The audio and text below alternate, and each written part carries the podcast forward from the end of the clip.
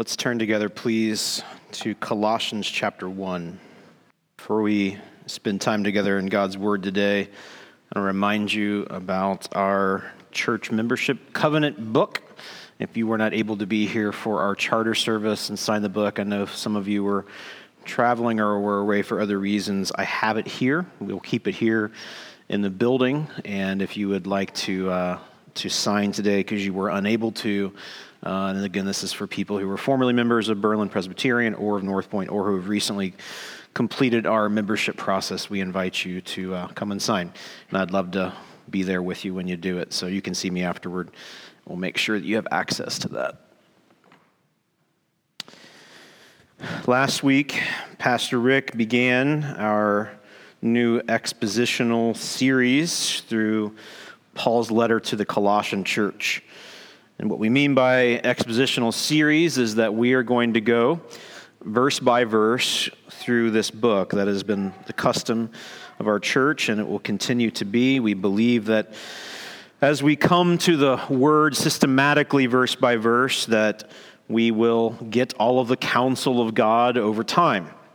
We are committed to that because when it really comes down to it, you don't need to hear the opinions of our elders, you need to hear from God.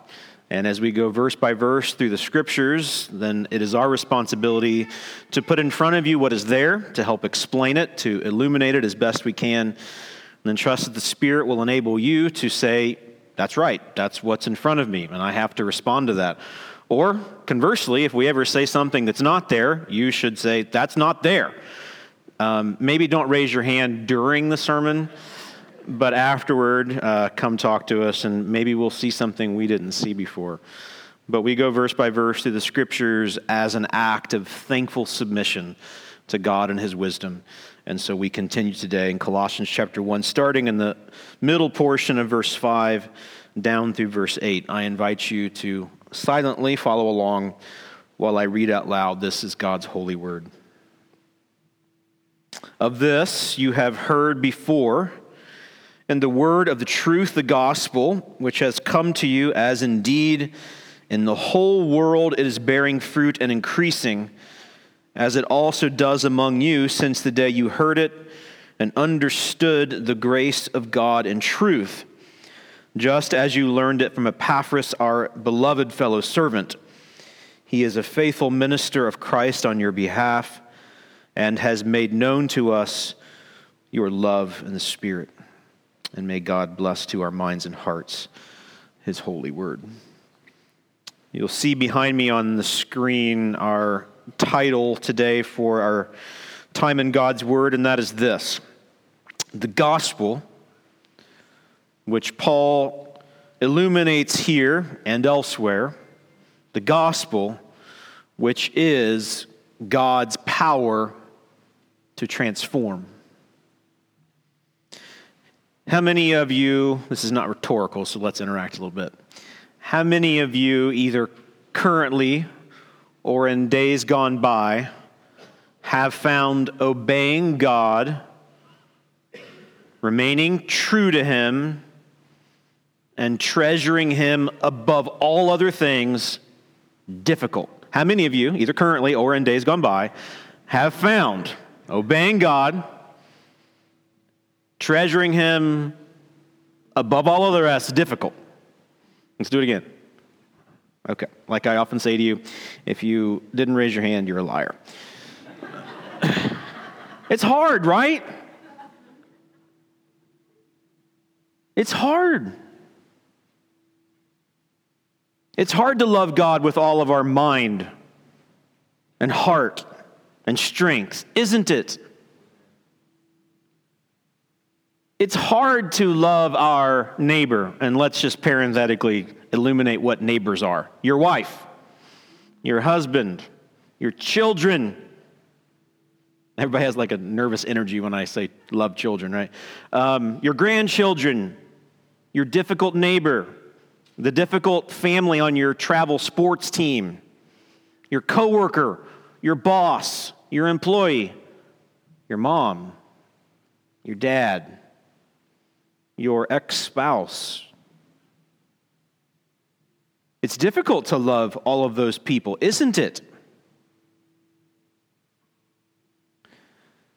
And the reality is, God calls us to love perfectly, to love Him perfectly, to love each other, even the most difficult among us, perfectly.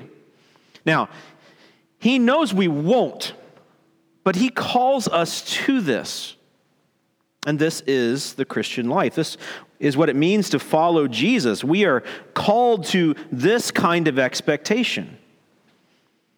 And oftentimes, if we are being honest, sometimes because of our own ignorance, and I don't mean that pejoratively in any sort of way, I mean ignorance in a very dictionary kind of way, just we don't know better.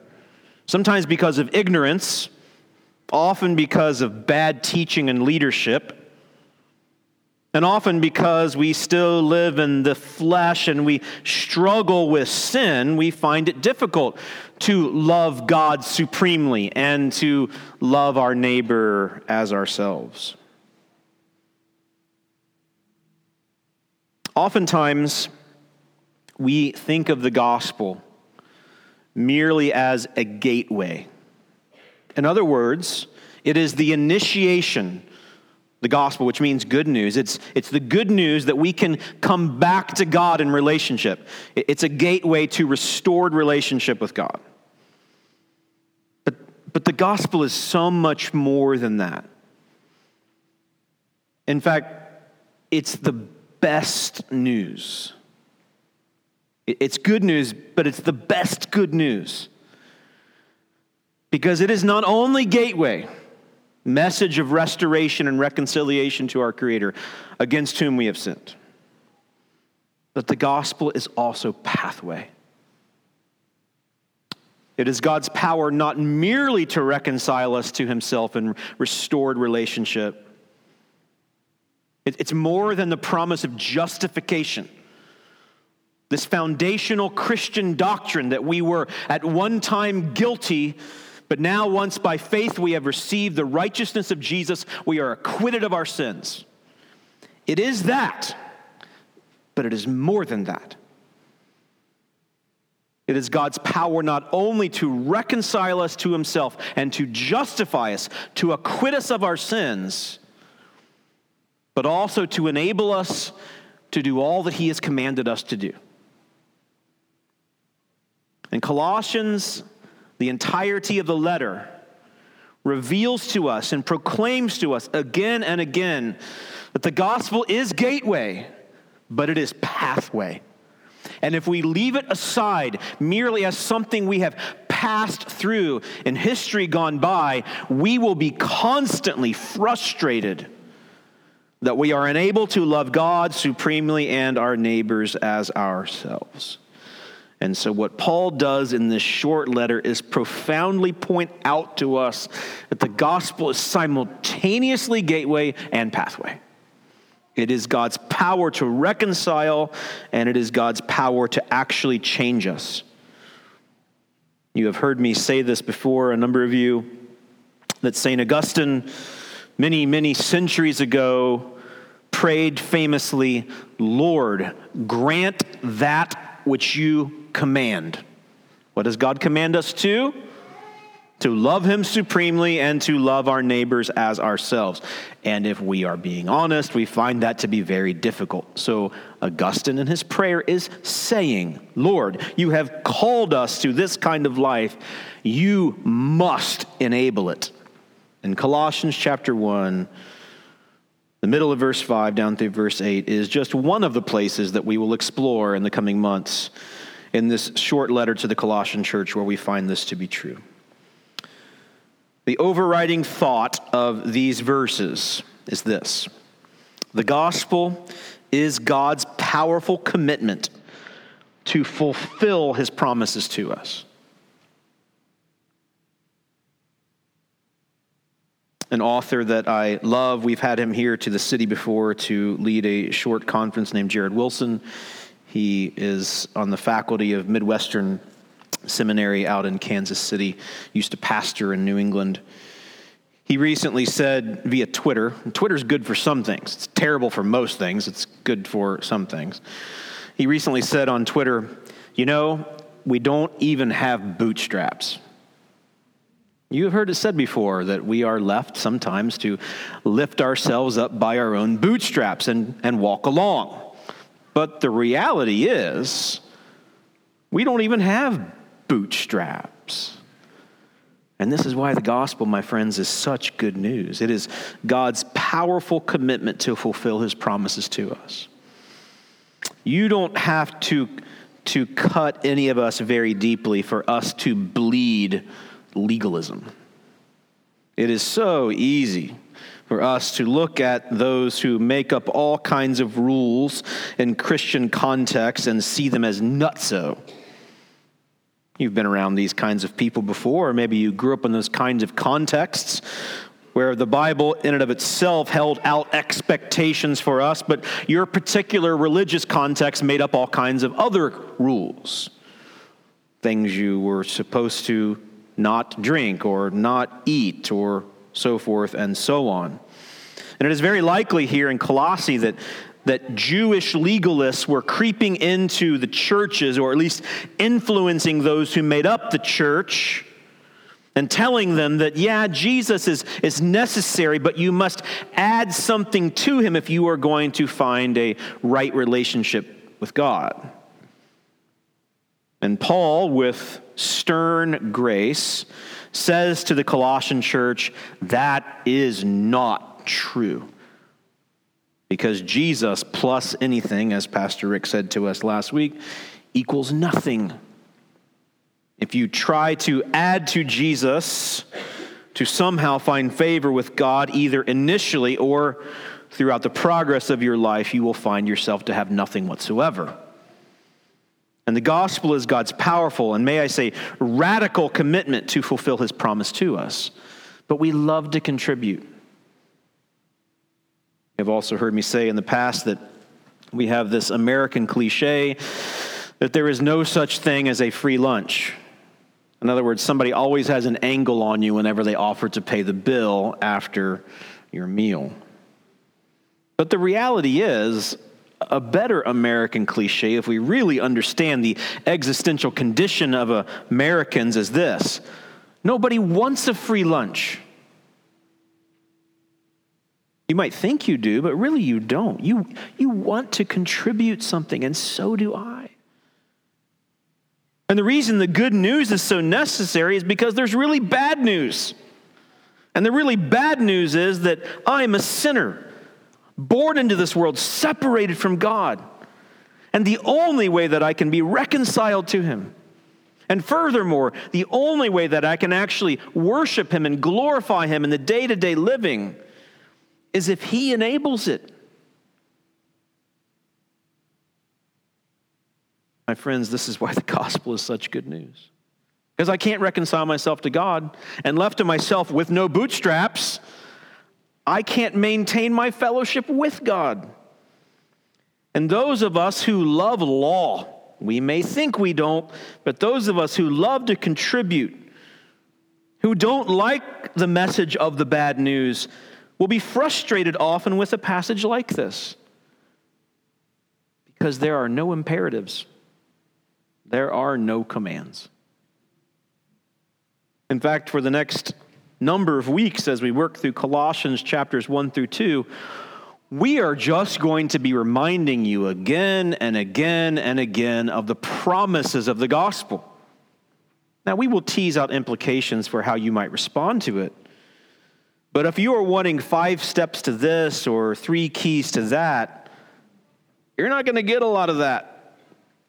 And in God's wisdom and authority, that's how He designed this letter. Before he gets into what we are to do, he talks about who we are. And I want you to settle in a little bit today. I even invite you to, to just take a deep sigh of relief. You might want to take notes so you can review them later, or you might just want to sit back and drink in the love of God that is revealed to us here in this passage. My friends, the gospel is God's powerful commitment to fulfill his promise to us. Another way to say this is the gospel is God's commitment to us to not leave us where we are. Are you all that you want to be? Do you treasure God supremely every moment of your life? Do you love your spouse and your children and your neighbor and your parents and your in laws and your exes and so forth and so on as you wish you did? Are you who you want to be? Why the gospel is such good news. It's more than gateway, it's pathway. It's God's powerful commitment to not leave us where we are. Where do we draw this kind of language that the gospel is power? Romans chapter 1, verses 16 and 17.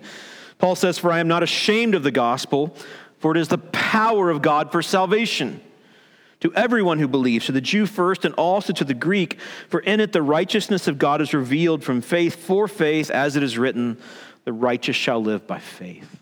Paul was not ashamed to preach the gospel because he knew that in doing so, God would actually do powerful things. In 1 Corinthians chapter 1, verse 18, Marty led us through this a bit ago. Paul says, For the word of the cross is folly to those who are perishing, but to us who are being saved, so initial gateway, we are justified, acquitted of our sins, reconciled to God in relationship. But we are also being saved, we're being transformed. The gospel for us is the power of God. He goes on in that same passage in verses 22 through 24 to say, For Jews demand signs and Greeks seek wisdom, but we preach Christ crucified, a stumbling block to Jews and folly to Gentiles. But to those who are called, both Jews and Greeks, Christ, the power of God and the wisdom of God. this means that whenever we when we just expose the word for what it is and don't just give you our ideas but but work through the scriptures systematically the power of God is unleashed and it's a marvel to watch it do its work there's two thoughts that Paul gives us under the primary thought of the passage and here's the first one this gospel, which is God's powerful commitment to fulfill his promises to us, is first of all, the latter portion of verse 5 and into verse 6, this idea. It, it transforms, the gospel transforms as it is made known and taken up by faith.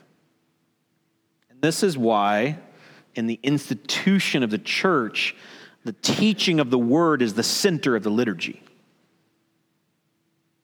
I've said this to you also in the past. This was one of the radical changes in the Protestant Reformation where the altar, which used to be at the center of the architecture of the church, took somewhat of a, another place, and the pulpit came to the center of the architecture of the church. Used to be off to the side. If you go to old, old churches in Europe, you always find the pulpit off to the side because the preaching was subsidiary. But because of the commitment to the Word of God in, in the church of God, even the architecture changed over time. This is why we give the bulk of our time to the teaching of the Word of God, because in it the gospel is made known. And it should be in one way or another that you hear the gospel over and over and over again every single time we gather together.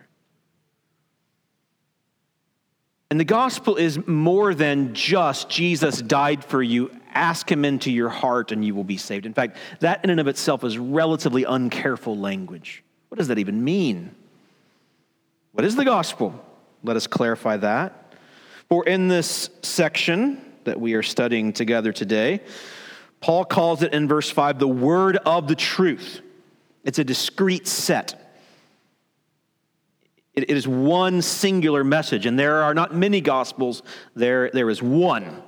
Now, in the Colossians' experience, others were giving them other gospels, but they weren't the gospel. There is one gospel that the eternal Son of God took on human flesh, fully God, fully man, without sin, dying in our place, was buried and rose again victorious over sin and death, and now is at the right hand of the Father.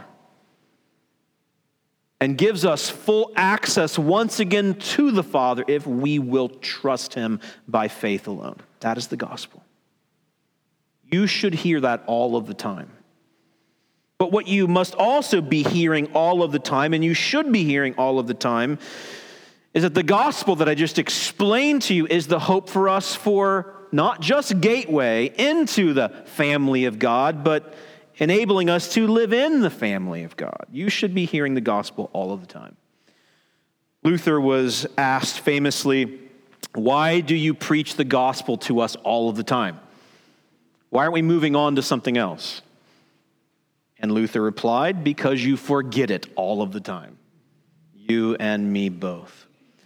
The gospel transforms, according to Paul in verse 5 and verse 6, as it is made known and taken up by faith.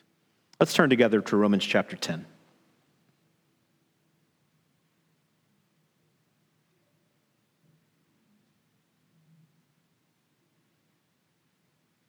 A bit of an extended section, but an important one. I encourage you to follow along.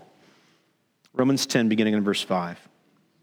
For Moses writes about the righteousness that is based on the law, that the person who does the commandments shall live by them. So this is the Pentateuch, the first five books of the Old Testament. Moses wrote those. But verse 6, the righteousness based on faith says, Do not say in your heart, Who will ascend into heaven? That is to bring Christ down. Or who will descend into the abyss? That is to bring Christ up from the dead. People perhaps wanted the very presence of Christ to give them his good news.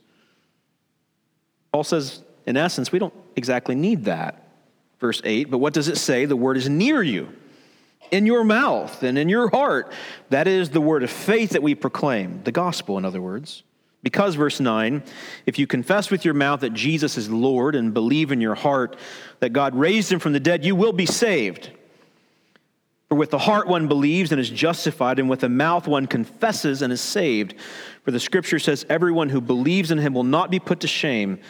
For there is no distinction between Jew and Greek, for the same Lord is Lord of all, bestowing his riches on all who call on him. For everyone who calls on the name of the Lord will be saved. How then, verse 14? Will they call on him in whom they have not believed? Notice the sequence of logical thought here. And how are they to believe in him of whom they have never heard? And how are they to hear without someone preaching? And how are they to preach unless they are sent? As it is written, How beautiful are the feet of those who preach the good news. But they have not all obeyed the gospel. For Isaiah says, Lord, who has believed what he has heard from us. So faith comes through hearing, and hearing through the word of Christ. How are people saved? By believing on Christ. How can they believe? They have to hear the good news. Who is to give it to them? We are. Are we their hope? Are we the object of their faith? The answer is clearly and flatly no. Jesus is, but we are his instruments, his mouthpieces. And when people hear the word of God, not all, but some will believe because God powerfully is committed to saving lost people through the gospel. We are often pessimistic in our perspective on what Jesus is doing in our midst. Our nation is increasingly becoming post Christian, which for some of us freaks us out. But I want you to be optimistic about what Jesus said to his disciples in Matthew 16 the gates of Hades will not prevail against the church of Jesus. And it may well be, my friends, and I know this is hard to hear, but it may well be that we need to live in a post Christian world if the gospel is actually going to permeate anyone's minds and hearts. Because the gospel has become so eclipsed and added to that often it is obscured and people don't actually know what it is. And the church has become so bloated has become so distracted that the gospel has become assumed and often tragically discarded. And it may well be that in a coming age for us, the age of our older years and the age of our, the prime years of our children, that perhaps the gospel can shine more clearly. Because we will have to stand up for what we actually believe, because marginal and nominal Christianity won't cut it We'll come back to that, I'm sure, in days to come. But I just want to hint to you that, that you can be optimistic even in the midst of, of persecution and opposition. The gospel is power, and God will always honor his gospel. But he's doing this around the world right now. Conservative estimates of the number of Christians in China is upwards of 60 million. And some missional experts believe that perhaps by the year 2035, there could be 200 million Christians. You know that in 1979, there were perhaps 500 Muslim background believers in the country of Iran? This was their political revolution, if you remember. But do you know that right now, Iran is the fastest growing evangelical church in the world? That more Iranians have come to faith in the past 20 years than the previous 1300 since Islam took over. There are estimated 300,000 upward to 1 million Christians now in the country of Iran. We have no reason to be pessimistic. Gospel is power, and God transforms by it. And this is what he is saying in Colossians chapter 1. Look with me back in verse 5 again. Of this hope laid up for us in heaven that we have heard about in the word of truth, the, the singular gospel. It has come to the Colossians and to us. And indeed, Paul says, in the whole world is bearing fruit and increasing. And despite the opposition to the gospel through Paul's and the rest of the apostles' preaching, the Roman Empire couldn't stop it. It spread in power and my friends, it is still happening today. But not just around the world, in our own experience. Follow along in verse 6. Indeed, in the whole world is bearing fruit and increasing. Then he says at the end of verse 6, as it also does among you. In other words, it is becoming gateway for people all around the world from all kinds of religious persuasions who are coming to faith in Jesus, who is the way, the truth, and the life, because no one can come to the Father except through him. But among us who have already embraced it, who've already come back into a reconciled relationship with God, it's bearing fruit among us too. We will get to this eventually in verses 6 through 7 of chapter 2. But notice in these very important verses in Colossians 2, Paul says, Therefore, as you receive Christ Jesus the Lord, so walk in him, rooted and built up in him and established in the faith, just as you were taught, abounding in thanksgiving. Question must arise as good interpreters of these verses How did we receive Christ Jesus the Lord? We didn't pay for it. We didn't earn it. We didn't merit it. How did we receive Christ Jesus the Lord? By faith. So if we are to walk in him just as we received him, how do we walk? By faith. So, Iranians,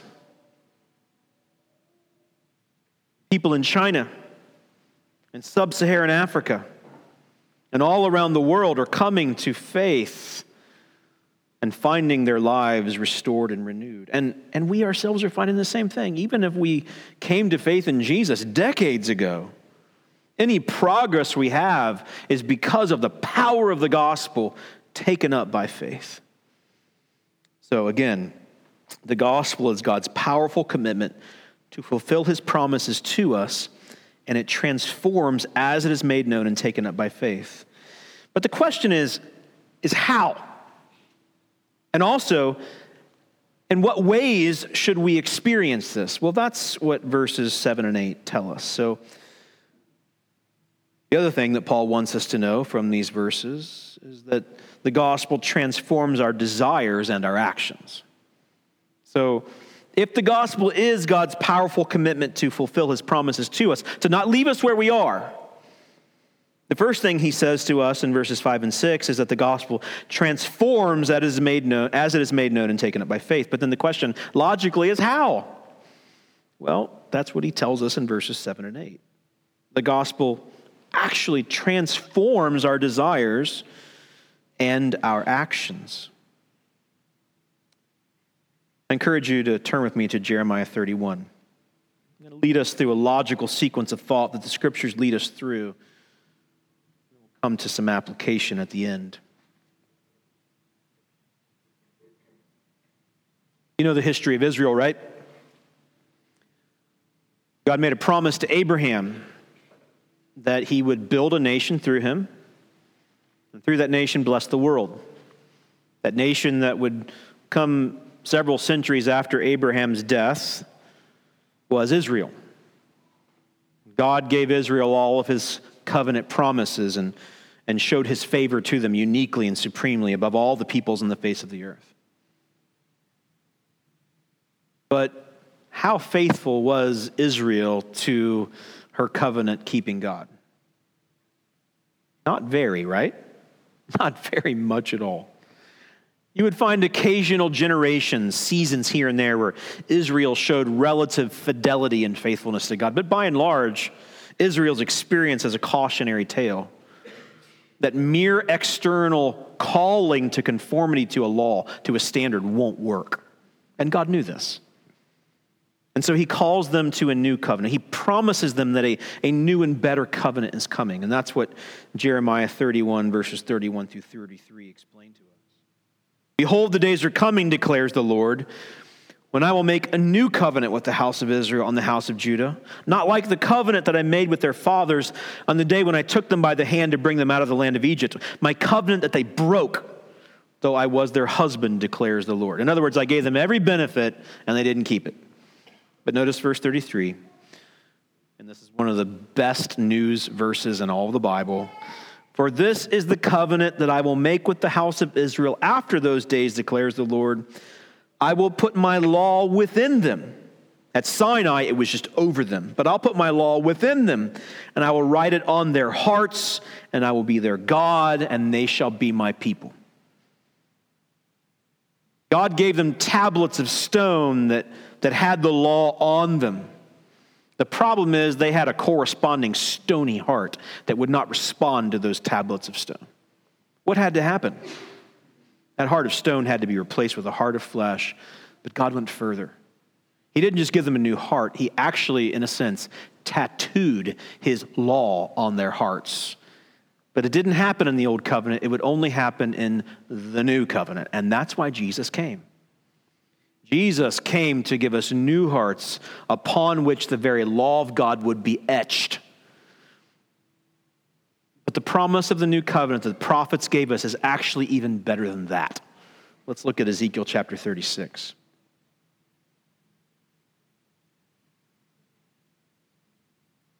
Ezekiel goes further than Jeremiah.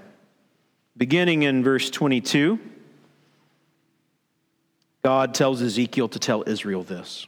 Therefore, say to the house of Israel, Thus says the Lord God, It is not for your sake, O house of Israel, that I'm about to act, but for the sake of my holy name, which you have profaned among the nations to which you came. And I will vindicate the holiness of my great name, which has been profaned among the nations, and which you have profaned among them. And the nations will know that I am the Lord, declares the Lord God, when through you I vindicate my holiness before their eyes. I will take you from the nations and gather you from all the countries and bring you into your own land because they had been scattered. God told them, if you obey me, stay in the land. You disobey me, I'll scatter you. But notice how Ezekiel goes further in verse 25. I will sprinkle clean water on you, and you shall be clean from all your uncleannesses, and from all your idols I will cleanse you, and I will give you a new heart. Sounds like Jeremiah 31, right? But then Ezekiel goes further, and a new spirit I will put within you. I'll remove the heart of stone from your flesh and give you a heart of flesh, and I will put my spirit, verse 27, within you and cause you to walk in my statutes. That's way better than the old covenant. Not just a law hanging over us, calling us to obedience, but God's law put within us and God's spirit the third person of the Godhead living inside of us, enabling us to actually obey, so that we would be caused, caused to walk in his statutes, and we would become careful to obey his rules. That, my friends, is wonderful, beautiful news. The gospel is much better news than almost any of us can possibly comprehend. And if you only see it as gateway and not as pathway to enable us to actually obey, glorify, and enjoy God, you're missing the goodness of it. And that is why Paul teaches us what he teaches us in Ezekiel 30 or in Colossians chapter 1. And I say to you, my friends, there is great beauty in this. Gospel is beautiful news. Not just good news, beautiful news. The promise that that the person that I am, that I still struggle being, the person that I don't like very often, the, the person that, that still struggles with sin, the beauty of the promise is that I won't always be like this. I'll be transformed. And I know this because I've already been transformed. I'm not who I used to be. Now, I am not who I want to be. I'm not the man of faith I want to be. I am not the man of commitment and passion for God and others that I want to be. I will be because the gospel promises me that God's power will transform me into that man. Jesus takes this up in John 14. Jesus is about to be arrested and crucified. And he says to the disciples, If you love me, you will keep my commandments. That, that makes us a little anxious because this external thing is hanging over us.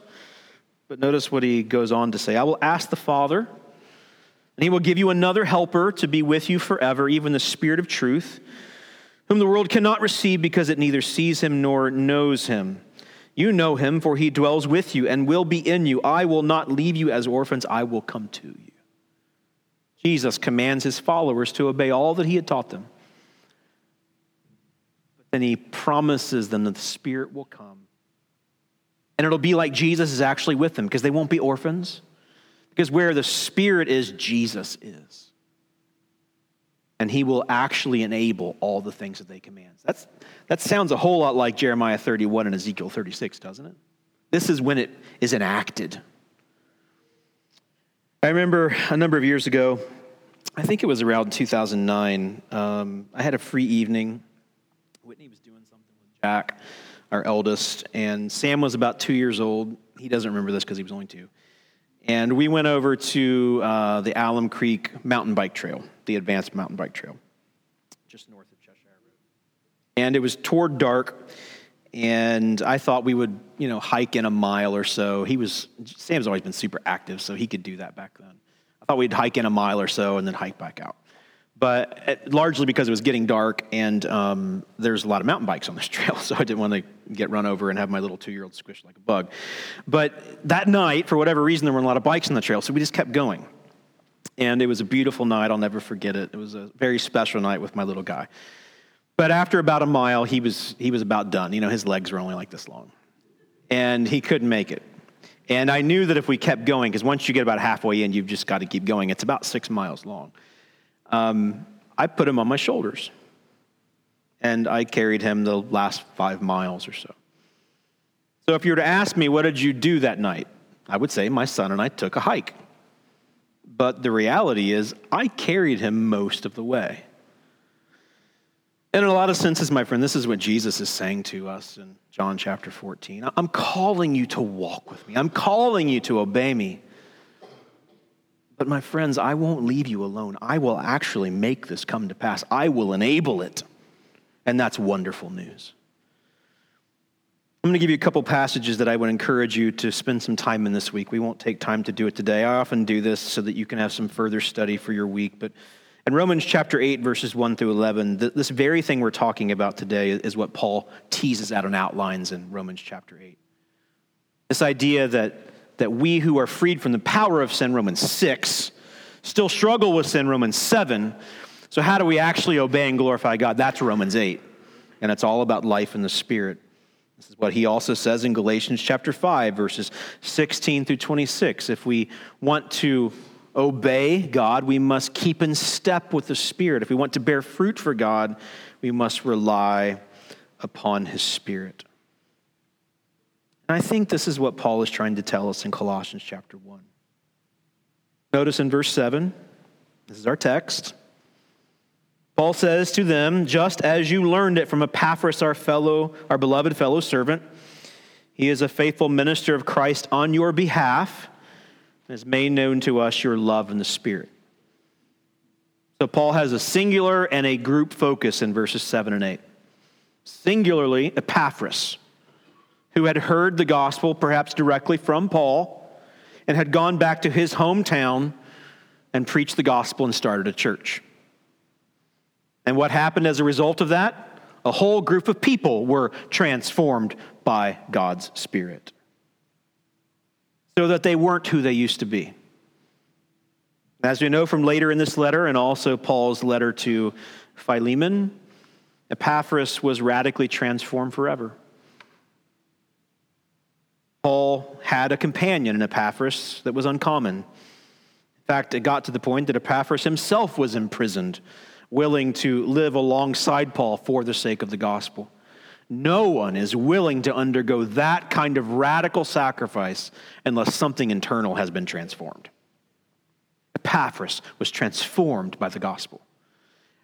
And because Epaphras was transformed and made the gospel known, just unleashed it, what happened? It powerfully transformed a church. And though we don't know the full history, impacted an entire city. And this letter resides for us today so that we can experience the same. The Lord Jesus has intentions not just to call us into a reconciled relationship with the Father, but to a transformed life. But He doesn't just call us to it externally, He gives us His Spirit and He enables it.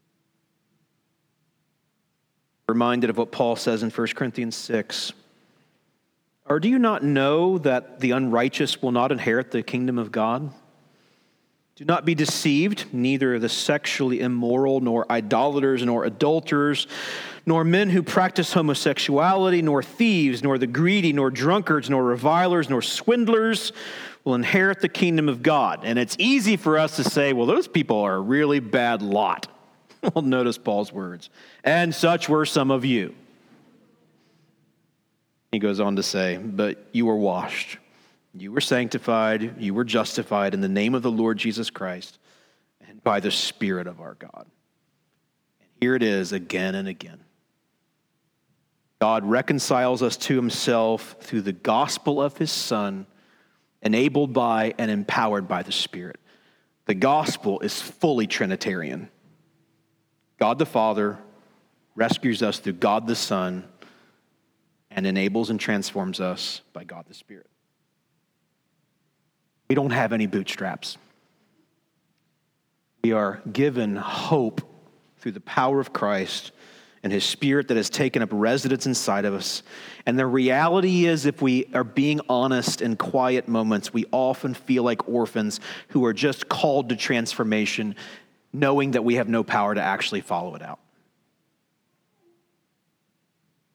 That's your, if that's our perspective on the gospel, that's not very good news. But if the gospel actually is, God intends to bring us back into relationship with Himself and to lead us to the point that we enjoy Him supremely and glorify Him in practical daily living, and He actually enables that, that is beautiful news. I say to you, the gospel is God's powerful commitment to fulfill His promises to us. He will not leave us where we are. It transforms us as it is made known and taken up by faith, both initially and onward through our lives. And it does this because through the gospel, God actually transforms our very desires and our actions. Epaphras isn't who he used to be. Colossian church isn't what it used to be. And Paul wants to remind them don't give in to a gospel of good works, because that's no good news at all. Keep walking by faith in Jesus. I think, by way of implication, this is why we place such a great emphasis in our church on, on discipleship. And with this, I will close. We have to be oriented consistently toward this good news. Oftentimes, my family will vacation out in Colorado, and we drive all along the way. because it's super expensive to pay for plane tickets for six people, so we might as well just drive. So we drive. And sometimes as you go through Kansas, you will go through huge, probably hundreds, if not thousands of acres of sunflowers. And no matter what time of day you drive along I 70 through Kansas, through these ginormous fields of sunflowers, their heads will always be turned toward the sun. They're, they're heliocentric. They always turn toward the sun That's what discipleship is. It doesn't have to be that complex. We, we in discipleship are trying to orient those we are helping toward Jesus Christ. That's it. It's not that, it's not that complex. So, so that's why the church exists. The church exists to orient you toward Christ so that you will hope in his good news and find, find help for your transformation. Now, you have to obey, right? We're not giving you some let go and let God kind of thing. Faith is always active. You, you must follow it in obedience. Obedience is not a curse word. But obedience is enabled by, fostered by, and beautified by faith.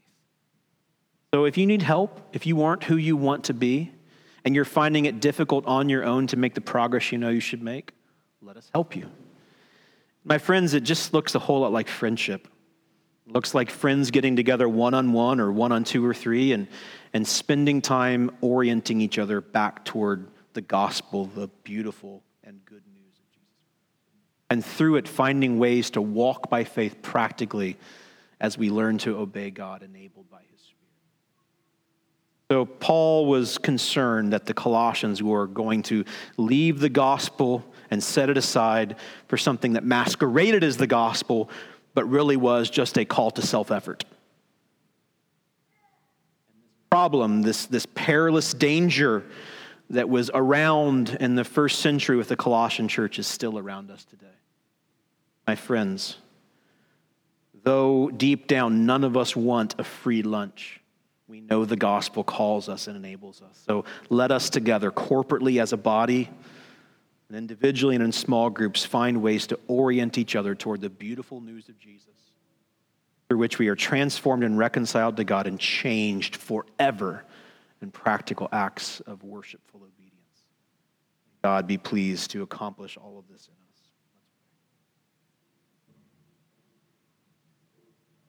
Lord Jesus, now by your Spirit, Thank you for the good news, which is far better than we really imagine. And I pray that through it, you would transform us in all the ways that are needed.